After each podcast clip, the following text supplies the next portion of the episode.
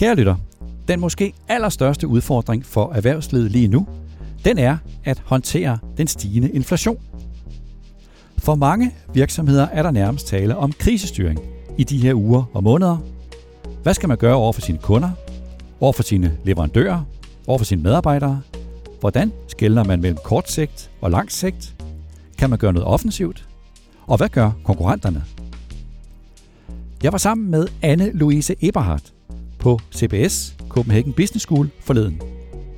Anne-Louise Eberhardt underviser på CBS og Børsens bestyrelsesuddannelse, og i løbet af undervisningen talte deltagerne og jeg med Anne-Louise Eberhardt om den udfordring, som inflation stiller mange ledere overfor. Ledere, hvoraf mange aldrig har oplevet en stigende inflation. Anne-Louise Eberhardt sidder i en lang række bestyrelser, og hun har siddet 30 år i lederstillinger i Danske Bank. Så jeg inviterede hende med her i podcasten, simpelthen for at få et konkret bud på en to-do-liste, som private virksomheder kan bruge, når de håndterer inflationen netop nu.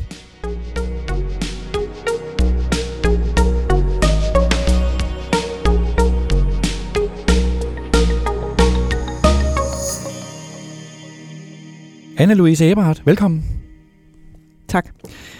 Du sidder i en lang række bestyrelser, blandt andre FL Schmidt, Bavarian Nordic, Rotera og Finansiel Stabilitet, og også i fintech startup Moneyflow. Så du har et rigtig godt overblik på tværs af erhvervslivet. Hvis vi starter med at se den overordnede udfordring, som inflationen giver, hvordan ser du den? Altså inflationen i sig selv giver os jo en række udfordringer. Øhm, men set fra virksomhedens synspunkt, så ser jeg jo de her eksterne faktorer, øh, og de eksterne, den eksterne turbulens, um, og så ser jeg um, det, kan man sige, de, den interne del af det, og, og alle, hele den her værktøjskasse, hvor vi som virksomhed kan um, kan arbejde med at, og, kan man sige, imødegå alle de her eksterne stød, vi får.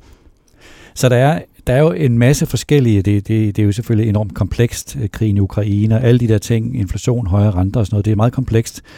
Hvis du prøver at se lidt mere sådan konkret på det, hvordan en typisk CEO eller bestyrelsesagenda ser ud i de her dage og uger, hvordan vil du så se den? Jeg vil, jeg vil egentlig se den øh, i, i, i to øh, kan man sige, løbebaner. Den helt korte kriseledelse, og så den anden, som er justering af præferencer og strategi, som er på den lidt længere bane. Øh, men selvom det er på den lidt længere bane, så starter det nu. Så det vil sige, der øhm. er, der er både, altså på samme tid, så skal I i en bestyrelse håndtere både det korte sigt og det lange sigt. Yes. Hvis vi starter med at se på den kortsigtede kriseledelse, så ved jeg, at du har en, en sådan en tænkt agenda for, hvad en CEO eller en bestyrelse bør være optaget af, som består af fem udfordringer. Lad os prøve at tage dem en af gangen, de fem udfordringer. Hvad er den første? Ja, den første, det er egentlig sådan en forventningsafstemning med ejere og interessenter. Og det vil sige hvad? Altså det vil sige, inden man havde nær sagt overhovedet går i gang, så skal man afstemme, hvad handlefrihed har vi egentlig fra, fra vores aktionærer? Ja, og det afhænger selvfølgelig meget af, hvilken ejerstruktur man har, om man er børsnoteret, om man har en hovedaktionær, om man er kapitalfondsejet, om man er en forening, eller hvordan øh, strukturen er øh, ejerledede virksomhed og andet. Er det fordi den udfordring, vi står i her, den er trods alt så forholdsvis ekstraordinær, at, at der kan man ligesom se for sig, at det kommer til at kræve nogle, nogle beslutninger lidt ud over det sædvanlige. Det må vi hellere mere end, mere end i hverdagen øh, sikre os øh, noget opbakning. Ja, og fordi øh, den her kriseledelse og de her lidt praktiske og ofte lavpraktiske øh, øh, værktøjer, vi griber fat i, de faktisk har strategisk øh, indflydelse. Okay. Hvad er udfordring, udfordring nummer to? Øh, udfordring nummer to, det er hele den kommercielle vurdering. Øh, det er en gennemgang af kundesiden, kundekontrakter, prisstigninger, øh, distribution, øh, vurdering af konkurrencesituation. Der må vel ligge øh, meget sådan i det også et spørgsmål om timing. Altså, hvor alvorligt tror vi egentlig situationen er? Er det her noget forholdsvis midlertidigt, som ligesom flader ud igen? Eller kigger vi ind i et forløb, som bliver langvejet, og derfor kan vi lige så godt tidligt i forløbet træffe nogle alvorlige beslutninger? Ja, og det er jo lidt sandhedens team for virksomhedens øh, såkaldte commercial excellence. Øhm, har vi formået at, at træne vores sælgere ordentligt? Øh, har vi forstår, forstår vi vores kunderelationer? Og det er jo så nemt at tale om, at vi skal hæve priserne. Øhm, og, og ofte så tror vi, at priserne er den væsentligste parameter hos vores kunder, men det er det ikke altid, og det afhænger jo lidt af, hvad det er for en type virksomhed, man har. Men, men også se på hele vores, på populært dansk, vores value proposition. Øhm, hvordan skaber vi værdi for vores kunder? Hvordan ser vores kunderejse ud? Øhm, og det er lidt svært at starte på det nu. Øhm, det er jo noget, vi gerne skulle have startet tidligere. Øhm, men, det, men ikke desto mindre, så er det meget væsentligt, at øh, man går ind og kigger på, på prisstigningen. Hvad er det, vi har lovet kunderne? Hvor kan vi justere? Øh, og hvordan skal det her se ud fremad? Men det vil sige, at når man, når man sidder, og den her kommercielle del af dagsordenen, du taler om, altså det er kundekontrakter, det er priser, det er det, du kalder value propositions. Det vil sige, altså man skal helst før den her situation opstår, have en meget dyb forståelse af sine kunder, sådan at man har forudsætninger for overhovedet at kunne have en fornuftig dialog med dem i en krise. Ja, det er meget præcis formuleret, ja. Der er jo mange kontrakter, som ikke har taget højde for en situation som denne her, og som ikke indeholder mulige prisstigninger. Det vil sige, der skal du i princippet sende dine folk ud og bryde en kontrakt. Ja, og det er selvfølgelig en afvejning af, hvad vi har lovet, og om vi kan justere, og hvor vi kan justere. Øhm, og det kan være en meget vanskelig øh, diskussion med kunderne. Øh, men kan vi ikke levere øh, til den aftalte pris, eller på de aftalte vilkår, øh, så er vi selvfølgelig nødt til at, at, at, at finde en anden vej fremad. Øhm, og, øh, og der er der måske også nogle justeringer af i en kontrakt. Øhm, det, det er også nogle ting, man, hvor, hvor man kan kigge lidt på, øh, har vi distributionsomkostningerne som en del af vores pris? Øh, kan vi undgå de, øh, de her ting? Så, så meget af det er jo i virkeligheden et langt sejt træk om, hvordan vi agerer på prissætning. Øh, priser vi med, med kost øh, som grund, med plus, øh, hvad vi synes, vi skal tjene, eller priser vi egentlig efter den værdi, vi skaber for vores kunder? Og det er meget to meget forskellige udgangspunkter, når vi skal ud og eventuelt genforhandle, eller ændre på vores priser, eller ændre på vores politikker. Men det vil sige, at man er nødt til at sige til sine folk, når man sender ud til kunderne, at vi kan i princippet godt risikere at presse dem så meget, at vi ender med at miste dem som kunder. Det må man det, leve med. Det kan man godt, ja. Øhm, Sådan er situationen. Det, så, det, altså, den det, alvor er der i situationen. Den, den alvor kan der være for nogle virksomheder i nogle brancher, yes.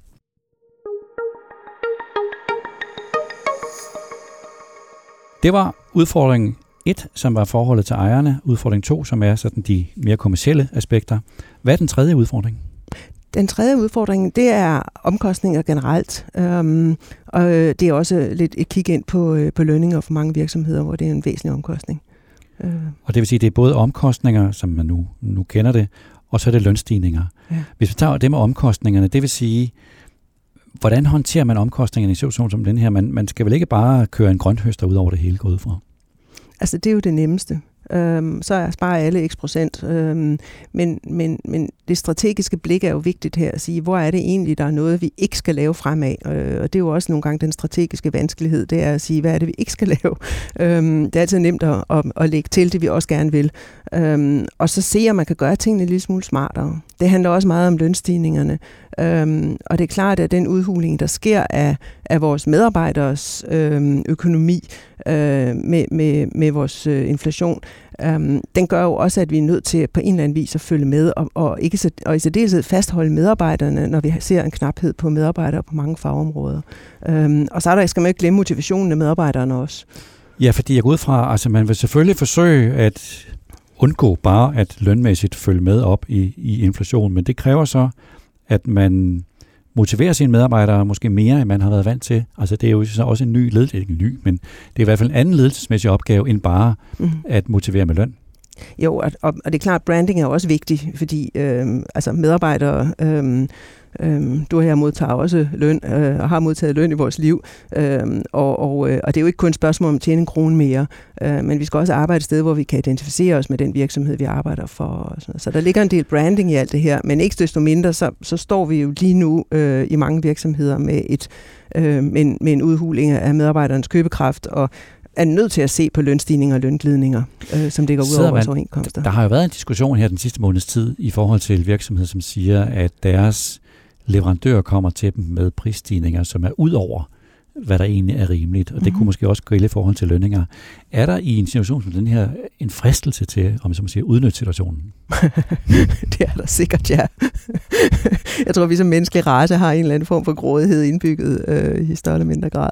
Øh, så, så det vil jeg da ikke sige mig helt fri for. Så det er en naturlig overvejelse for at ja, sige det rent ud. Altså, Øh, hvordan det er. Og så er der jo nogle øh, løngrupper øh, og medarbejdergrupper i virksomheden, som er, er strategisk vigtigere end andre. Ikke? Um. Og der må man nødt til at også differentiere ja. her. Ja. ja. Okay, det var de første, mm. det var de første tre. Så er der mm. nummer fire. Ja, så er der øh, firen, den kan vi, kan, kan vi kalde sådan forsyningskæder, øh, leverandører, råvarer, energiforsyning, øh, øh, vi kan kalde det altså en hele supply chain diskussionen, men, men også øh, distributionen, øh, så, så øh, og, og så er der jo stor forskel på, om man er produktion, øh, har egen produktion, eller man for eksempel outsourcer sin produktion. Øh, men det er sådan en... Øh, en samling af alt det svære lige i øjeblikket. Ja, og det er vel ret kritisk nogle steder. Altså, der er vel virksomheder, som simpelthen har svært ved at få fat i deres råvarer. Mm. Altså, de er simpelthen svært mm. ved at holde produktionen kørende. Mm. Hvad gør man så? Jamen, så nogle gange må man betale lidt mere for dem, og andre gange så må man se, om man kan finde dem andre steder. Og, og, og i tredje situationer kan man måske substituere sin råvarer med nogle andre ting. Jeg har jo lagt mærke til, at siden corona kom for godt to år siden, så har ja. den her diskussion været der. Altså, hvad gør man med sin supply chain? Det har vist sig at mange steder, at den er effektiv, men sårbar. Mm. Og så taler man om at gøre den mere robust. Jeg er lidt i tvivl om, hvor meget der egentlig er sket, fordi det er så indviklet. Altså, det der med at gøre sin supply chain robust, det er jo sværere, end det lyder. Hvad er egentlig status set fra dit udkigstårn på den diskussion?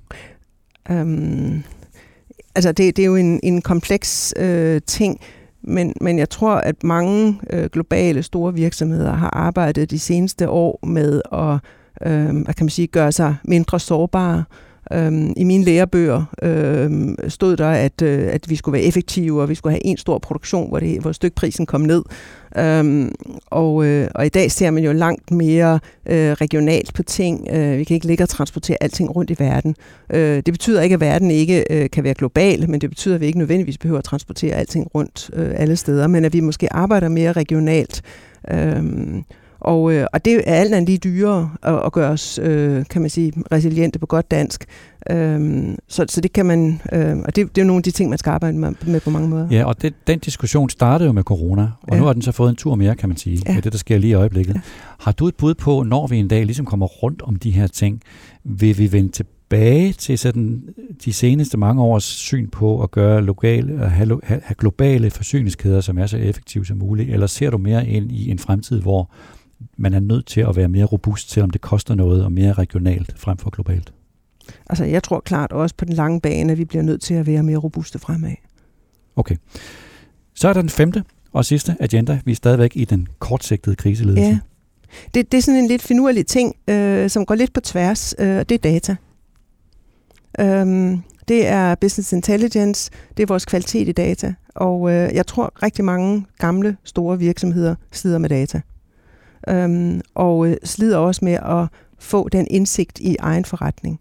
Og når vi står i sådan en situation her, så er det jo super vigtigt, at vi har et, kan man sige, et overblik over, hvor vi tjener penge, hvor vi ikke tjener penge, øh, at vi forstår kundernes præferencer, vi forstår prisdannelse, øh, vi forstår, hvordan vi interagerer med vores leverandører. Og, og hele øh, det her dataunivers er en kæmpe hjælp for os øh, i at forstå, øh, kan man sige, dynamik øh, i markedet, men, men også at, at forstå, hvor vi skal sætte ind øh, meget hurtigt. Og det er jo noget, vi helst skal gøre løbende, men, men, men, øh, men, men lige nu i den situation, vi står i her, så er det jo oplagt, at hvis I ikke har det her, øh, den her indsigt, så kan det godt gøre lidt ondt.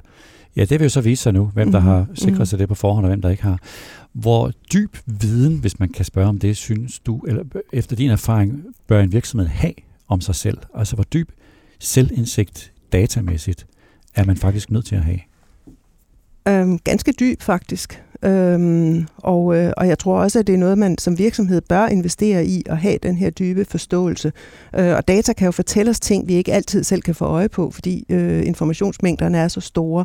Øhm, men der er jo også masser, masser af algoritmer, som, som arbejder øh, med prisfastsættelse over for kunderne, med, med at, at aflæse, hvad, hvad vores konkurrenter gør, hvad kunderne gør, og forstå øh, langt bedre, hvordan vi skal agere. Men ligesom vi talte om for et øjeblik siden omkring kundeforståelse, at det er nu i sådan en kritisk situation, vi er i, det viser sig, om man har forberedt sig ordentligt, så er det her også et sted, hvor at der er stor forskel på virksomheder, altså hvordan de er rustet datamæssigt ja. til at håndtere den her situation. Og det er jo, nu er det jo for sent, kan man sige, lige i hvert fald sådan på kort sigt, at, at få den indsigt. Ja, og, og øh, der er selvfølgelig nogle, nogle virksomheder, hvor det er mere oplagt, øh, og hvor du har en ensartethed, som er nemmere at arbejde med. Øhm, og hvor, øh, kan man sige, digitale værktøjer, algoritmer og andet giver bedre mening end andre. Øh, men ikke desto mindre, så er det super vigtigt, at, øh, at man har en, en respekt for data og data governance og, og business intelligence og, og den viden, øh, man kan få øh, øh, serveret. Det var fem udfordringer, Anne-Louise, ja. og så kan man sige, at det her det er jo kriseledelse, i hvert fald i en eller anden forstand. Mm. Men det gælder vel også om, samtidig med, at det er svært øh, og kritisk, at man forsøger at tænke offensivt. Altså at man forsøger ja. at differentiere sig fra sine konkurrenter i en krise. Det er jo, der er det her berømte citat af Ayrton Senna, Formel 1-køreren, at han kan ikke overhale 15 biler i solskin, men han kan godt gøre det i regnvejr. Er, det, er, det, er der overskud, menneskeligt overskud til at tænke på den måde, når man sidder i en kritisk situation? Det skal der jo være det er den forpligtelse, vi har som ledelse, øh, uanset om vi er CEO, topledelse øh, eller om vi er bestyrelse. Øh, men det er jo noget, vi gerne i skøn samhørighed skal, skal, øh, skal være skarp på. Er det noget, altså nu er du er professionel bestyrelsesmedlem, er det noget, hvor det, det er også en opgave for en bestyrelse at sikre sig, at en, en, en direktion, som sidder begravet i kriseledelse på kort sigt, at ligesom tvinge dem i gåsøjne til også at tænke offensivt. Hvordan kan vi udnytte det her offensivt? Ja, og, og en ting er at tvinge, men måske også være en sparringspartner og hjælpe dem til det. Um, fordi det er givet, hvis man sidder i sit skib, og man skal øse lidt vand ud, hister her i en krisesituation, uh, så er det rart, at der er nogen, der kigger ud og, og, og tager stilling til, hvor skibet skal hen næste gang, um, og om der lurer nogle nye ting foran. Og det vil sige uh, helt, helt lavpraktisk, altså man er nødt til som bestyrelse at sige, okay, nu har vi, vi er nødt til lige at tage noget tid nu, til at tale om noget lidt andet, end det, som I, vi godt ved, I sidder og knokler med. Ja.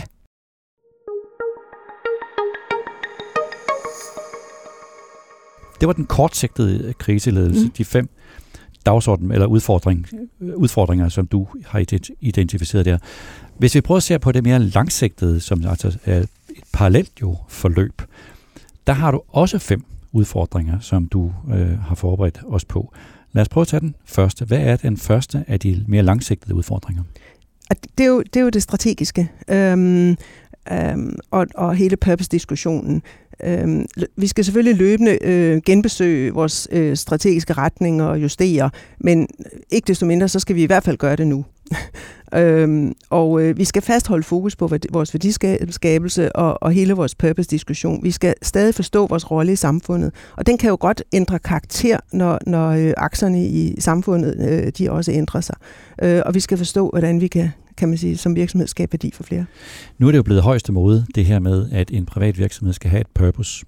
Er det i en situation som denne her, at purpose ligesom kan fungere som en slags kompas? Altså, mm. når sigtbarheden er lav, og der er højt pres på, og man er stresset, så er purpose ligesom, det er sådan, det er sådan noget, man kan bruge som et kompas til at styre efter på lang sigt for nogle virksomheder øh, bliver det jo endnu mere tydeligt, øh, bliver purpose endnu mere tydeligt, fordi der er brug for virksomhedens produkter, Øhm, for andre øh, er man nødt til i hvert fald at genbesøge og sige, at vi nu også helt sikre på, at det purpose, vi egentlig har, at det stadig giver mening i den verden, vi har nu. Øhm, og det bør det jo helst gøre, men det, men det er meget sundt en gang imellem lige at, at, at kigge sig i spejlet, om, om, øh, om retningen er den rigtige. Jeg går ud fra, at hvis man skal tage nogle beslutninger, hvor, hvor man skal tage hårde beslutninger, og måske også tåle en periode, hvor indtjeningen er ikke som man kunne ønske den, så er purpose en værdifuld hvad skal vi sige, til at, guide sig igennem det, og ja. hjælpe med at træffe nogle beslutninger, som ja. man måske ellers ville have svært ved. Ja, og den lidt mere værdiladede øh, diskussion, ja. Udfordring nummer to, mm. hvad er det? Øhm, men det, det er en, en generel øh, diskussion af, om den inflations, øh, om den inflation, vi har nu, og hele den her giftige cocktail af alle de her øh, eksterne faktorer, øhm, om det giver anledning til at justere på, hvordan virksomheden positionerer sig, altså inden for det strategiske. Skal vi justere på, på øhm, øh, vores salgskanaler? Skal vi øh, justere på vores produkter? Øhm, nogle bliver måske uattraktive på grund af de prisstigninger, vores services, kundegrupper, markeder osv. Men hele den her, øh, øh, vi talte om, om regional sourcing, øh, nemmere distribution osv. Så, så hele den her globale, regionale, lokale diskussion, øh, men, men også at vi egentlig øh, tager sådan et, et sanity-check på de ting, vi, vi laver. Så det vil sige her, altså samtidig med, at vi for, for lidt siden talte om de fem udfordringer på kort sigt, så nu, hvor vi taler om det mere langsigtede, så er det også en opgave, at man ligesom, du kalder det et sanity check, altså man faktisk gennemgår sig hele sin forretningsmodel og tænker, hvad er egentlig op og ned, hvad tjener vi penge på? Ja. Altså simpelthen ja. hele, i lyset af det, der sker lige nu, så hele forretningen går man simpelthen igennem ja. med, med et kritisk blik på, ja. på den grundlæggende forretningsmodel. I kriseledelsen, der skal vi jo øh, lappe hullet på cyklen, og i den lidt mere langsigtede skal vi vurdere, om vi har de rigtige dæk på. Ikke? Måske skifte dækkene. have et ekstra dæk måske, eller et ekstra hjul. Det, jeg spørger igen, og jeg ved godt, det er sådan lidt, men er der overskud til den slags? Altså, det lyder jo som ret forholdsvis tidskrævende opgave at begynde at, at trævle hele forretningsmodellen igennem, samtidig med, at vi sidder og knokler med de ting, vi lige talte om for lidt siden. Man kan måske også sige at trævle hele forretningsmodellen igennem, men, men, øh, men, men det er meget sundt at kigge ind i sin forretning øh, og sige, øh, giver det her anledning til, at nogle af de ting, vi faktisk gør i dag, øh, bliver mindre attraktive fremad? Øh, skal vi justere på hele vores øh, kundeoffering, eller vores, hele vores kunde... Øh, øh, vores løsninger, vores øh, services til kunderne, vores kundeoplevelse. Øh, det er en meget sund diskussion, og det skal der faktisk være, være Ja, for jeg skulle lige til at spørge, ikke? altså selvom humøret måske ikke lige er til det i sådan en daglig ledelse, der sidder med de her ting, så er det måske sundt i virkeligheden at blive tvunget ud mm. i sådan en uh, selvkritisk syn på sig selv. Ja.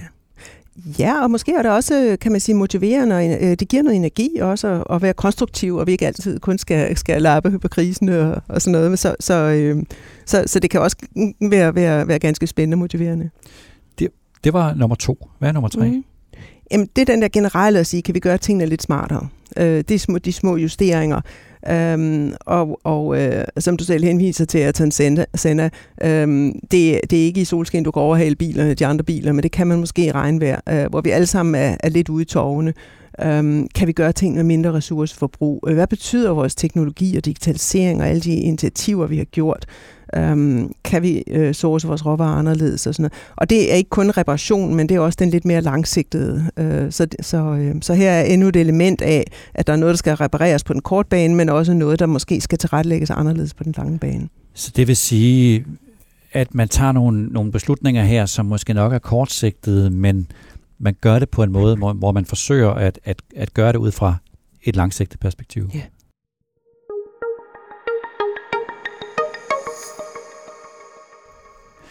Udfordring nummer 4. Ja, det, det er jo bæredygtighed. Og det her lange seje træk øh, mod større bæ- bæredygtighed, øh, det er også trend som innovation og teknologi og digitaliseringen. Ja, altså det vil sige, at, at uanset de ting, vi taler om, inflation, renter, Ukraine, energi, forsyningsproblemer, at så er der stadigvæk nogle strukturelle udviklingstræk, for eksempel bæredygtighed, eller især bæredygtighed, som ikke er gået væk, og som ikke kommer til at gå væk, og som man er nødt til hele tiden at fastholde, at det, det er et strukturelt imperativ, som vi som virksomhed skal orientere os efter. Ja, det, det fordamper ikke. Øhm, det, det, det bliver her, hvis ikke vi får det løst. Øhm, men det betyder også, at når vi står med en inflationssituation, så udhuler vi jo det råderum, mange virksomheder har til at foretage investeringer i innovation og, og de bæredygtige løsninger. Øhm, så, så det er en, en, en, kan man sige, ikke en vanskelig prioritering, for vi skal lave den prioritering, og den spejler sig jo op i, i hele purpose-diskussionen og strategien, men, men ikke desto mindre, så skal vi sikre, at vi holder, holder øh, fokus på den, og sikre incitamentet igennem organisationen til at gøre det rigtige. Vil du gå så langsomt til at sige, at bæredygtighed, det er den strukturelle, langsigtede samfundsudfordring nummer et, uanset hvad der i øvrigt foregår? Ja. Godt. Den sidste og femte udfordring? Ja, det er sådan, en, øh, det er sådan lidt generelt. Øh, når vi nu erkender, at vi ikke kan nå de mål, vi tidligere har sat, øh, hvis det er den situation, virksomheden er i, så er det vigtigt, at vi sætter nogle nye klare mål. Det lyder jo trivielt. Ja. Men det er så nemt at bare sige, at nu nåede vi det ikke, og så laver vi bare en, en, øh, en restatement, eller hvad hedder sådan en af vores øhm, øh, øh, nyt forecast af, for, for 22. Men vi er nødt til at sætte os de nye langsigtede klare mål for, hvor virksomheden skal hen. Vil det sige, at det er, at man, uanset hvordan man så justerer sine mål, at man internt faktisk kommunikerer dem, at nu har vi, vi når ikke de mål, vi havde sat os, til gengæld har vi sat nogle nye mål, og her er de. Ja, og det kan selvfølgelig være finansielle langsigtede mål, øhm, men det kan også være sådan strategiske mål øh, om en markedsposition, vi skal opnå, øh, eller øh, at vi skal nå til månen. Øhm, men, men at vi i hvert fald er meget klare om, hvor det er, vi skal hen, så vi sikrer, der er retning på virksomheden.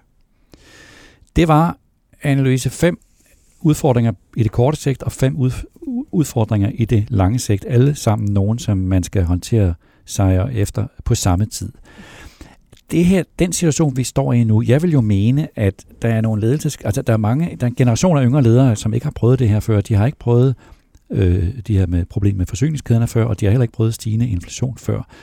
Er vi et sted, hvor en, en generation af ledere simpelthen har svært ved at, øh, at forstå, hvad der sker? Altså de mangler simpelthen ledelseskompetence til at håndtere den her situation? Jeg er enig med dig i, at vi må slet ikke glemme ledelse, øh, og det er super vigtigt. Øh, det er nu, ledelsen skal træde karakter. Vi fokuserer meget ofte på øh, CEO'en øh, som, som ham eller hende, der står alene på broen øh, og, og skal drive skibet. Øh, men CEO'en leder et team, øh, der gerne skal bestå af en række kompetencer, øh, diversitet og dermed også, kan man sige, erfaringer fra tidligere øh, ulykker og tidligere kriser. Verden er blevet så kompleks, at ingen kan overskue det her alene, og heller ikke en dygtig CEO.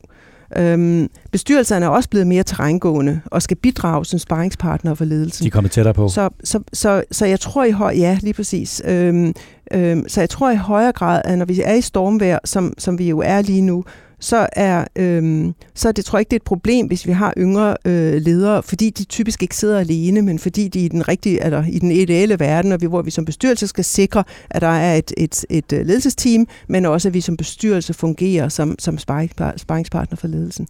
Så det, jeg hørte dig sige i hele den samtale, vi, vi nu har haft, det er, at uanset om det handler om om priser og kunderelation og omkostninger, eller i det her tilfælde at sammensætte en ledelse, hvis man ligesom har har rustet sig på forhånd, hvis man har gjort, vi kunne kalde det sit hjemmearbejde, så står man forholdsvis stærkt til at håndtere en krise som den her. Og omvendt, det er der jo helt sikkert også nogen. Hvis man ikke har gjort det, så har man faktisk et alvorligt problem lige nu. Ja, og der, og der øh, er det selvfølgelig vigtigt, at vi har et stærkt ledelsesteam, men det er også vigtigt, at vi har nogle stærke mellemledere under øh, topledelsen, øh, fordi det er jo dem, der skal føre de her forandringer, vi skal lave ud i livet. Har du en tidshorisont få det, vi nu står i. Altså det her med nye regime, med stigende renter, stigende inflation osv. Har du et bud på en tidshorisont for, hvor lang tid det kommer til at vare? jeg ville ønske, jeg havde, men det tror jeg, du skal spørge makroøkonomerne om. Øh, jeg tror, vi som virksomheder skal sørge for, at vi, uanset hvor lang tid det her varer, og hvor slemt det bliver øh, og er, øh, at vi så er rustet til at håndtere de forandringer og de stød, det giver, og, og håndtere situationen, og, og stadig skabe værdi fremad. Anne-Louise Eberhardt, tusind tak, fordi du var med. Selv tak. Tak fordi jeg måtte komme.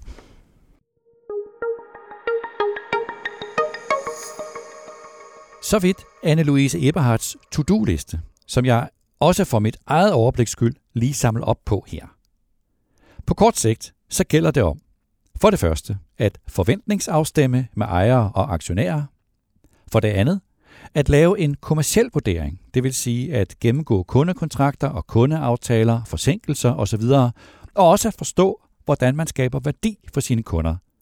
Det er især vigtigt, når man skal i gang med at forhøje sine priser. For det tredje, at få styr på omkostninger og også på lønninger, og at man ikke gør det ensartet, men at man gør det ud fra hvad og hvem, der skaber mest værdi. For det fjerde, at sikre sine forsyningskæder, sine relationer med leverandører og sine distributionskanaler. Og for det femte, at man udnytter sine data maksimalt til at forstå sin forretning i dybden. Og på det lange sigt, så ser to-do-listen sådan ud.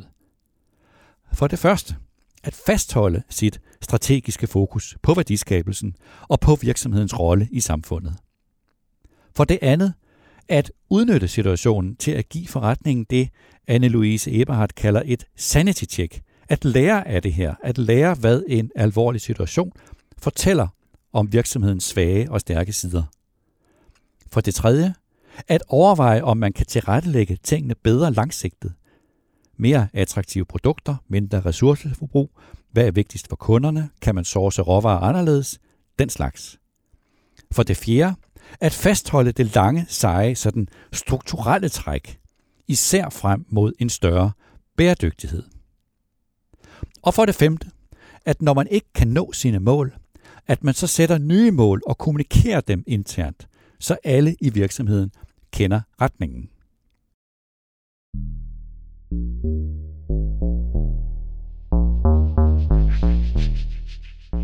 Det var denne uges udgave af Topchefernes Strategi. Tak til videojournalist Peter Emil Witt, der redigerede udsendelsen. Tak til dig, der lyttede med. Og have en fantastisk weekend, når du kommer så langt.